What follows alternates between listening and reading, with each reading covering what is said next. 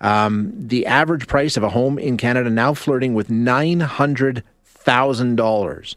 And you know, a lot of people say, "Oh, that's Toronto and Vancouver that are really skewing that number," and that's true. But if, even if you just remove them, okay, if you take those two um, cities out that are, as we know, astronomical, it's still over six hundred thousand dollars for an average home in Canada. So it's not just those cities; everywhere seeing some pretty massive increases. What happens when that ends? How does it end? Will this bubble burst? Um, our next guest says, "Yeah, pretty good chance it will." Tony Stillo is the director of Canada Economics at Oxford Economics. He joins us now. Tony, thanks for your time. Appreciate you joining us. Well, thank you for inviting me. So, before we get to how this ends, let's go into how we got here. I mean, when we see 21% year over year, that's crazy. How, what happened to make that possible? Well, a variety of things. And actually, uh, since the beginning of the pandemic, house prices are going to be up about 50% just in that two year period. That's We've never seen anything like that in Canada before. It was rock bottom interest rates.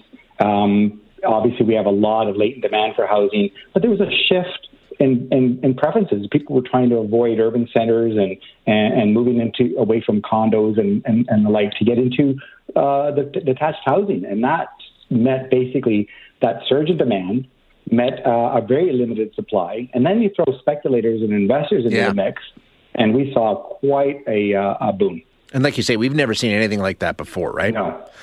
Um, now, uh, the expectation is it's it's unsustainable, and we're seeing some changes in the economy, and things are moving in different directions. So, do you anticipate uh, that that bubble, if we want to call it that, bursting soon?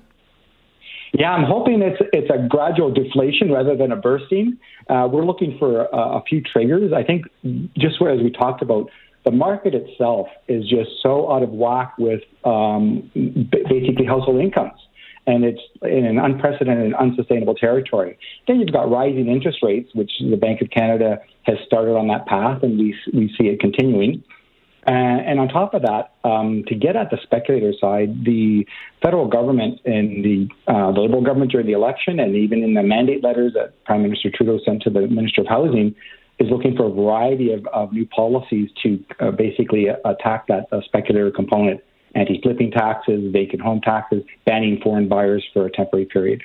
So and we see those as being the key triggers. Yeah, uh, and likely uh, to see something um, turning um, later this year by the autumn.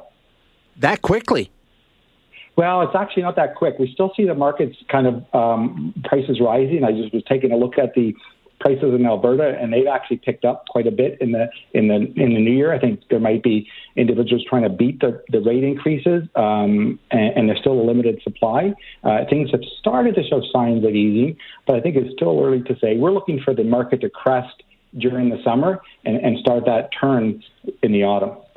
What kind of a turn are we talking about? What are you seeing as sort of uh, the, what, what kind of a drop are you anticipating here? I'm anticipating quite a big drop. I think we need one, uh, and, and, it'll be actually returned to mar- the market and the, to a more healthy balance. 24% is what we're Whoa. looking for. That sounds scary, but in the context of a 50% rise, it still only retraces a part of that, and prices after that correction, which I think will take about close to two years, so middle of 2024, they'll still be 15% above where they were before the pandemic. Okay, so I mean, it, when you hear that number, twenty-four percent drop, it sounds like, oh my goodness, that's enormous. But based on the incredible growth that we've seen, really, it's not that dramatic, I guess. Well, it is still going to be have some implications for the economy, but I don't think it, it it'll lead um, to a recession or undue stress for financial sector you can never know for sure. Yeah. It could cascade into something worse. You can never know. And there's so much going on. We, you know, I've been at, in this for a, a, long time, and I've been asked many times, have we been in, in, in, periods of this much uncertainty? And I'd like to say, no, it's definitely not. The past two years, now with the global tensions that are at play as well, quite an unprecedented time. Yeah, I mean, I think the uncertainty is something that we're sort of getting used to after this past couple of years. When you talk about the impact it could have, you're saying you don't think it's going to trigger a full on recession. What kind of things can people look for?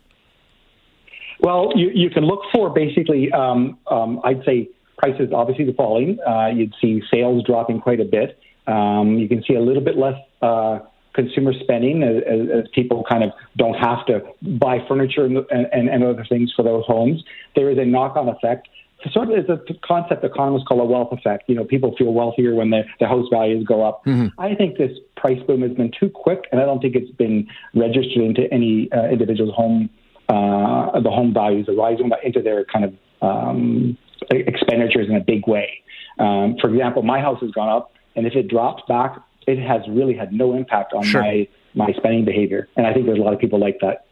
Uh, yeah, I think yeah, you're right. I mean, if you sort of if you're in the same house and you've always operated the way you always have, the the huge spike and and then coming back down really won't make much of an impact on you. Um, how much do the uh, we've already seen some interest rate hikes and we're anticipating a, a, lot more over the course of the next year. How much does that play into driving things back down to a, a more manageable level? Well, it does, and and, and as an example, uh, we're looking combine for the combination of higher interest rates and this current um, uh, price growth to push that affordability metric that we talk about for Canada as a whole. It's about 19% as of the end of 2021 above what, say, the average household, typical household can afford. By mid year, we're looking for that to double to be 38% above. And that's a combination of both rising interest rates and rising prices. So definitely the rising prices are at play. And we're expecting them, for example, a conventional five year fixed mortgage rate to rise from about 3% middle of last year. These are posted. Of course, uh, individuals yeah. can negotiate a lower rate, but just as a benchmark, to rise to about four and a quarter by the end of this year and ultimately to 5%. Um, you know, you've got an aggressive Federal Reserve in the in the U.S. that's talking about very aggressive rate hiking. We think the Bank of Canada should maintain a cautious path, partly because we have a very vulnerable housing sector and a highly indebted household household to boot. Yeah, I mean it's it's such an uh, extraordinary time, right, Tony? I mean, Absolutely. none of us have really been here before. Yes, and and and in normal times, uh, if I like you said earlier, the twenty four percent decline in house prices sounds staggering. Yeah, yeah. These aren't normal times, right. and so in the context of what we're at, I, I call it we've seen an unprecedented surge in housing during the pandemic, and its aftermath will be also similarly unparalleled. Interesting stuff, Tony. Thank you so much for joining us today. I really appreciate your time. My pleasure. Talk to you later. That is Tony Stillo. Tony is the director of Canada Economics at Oxford Economics.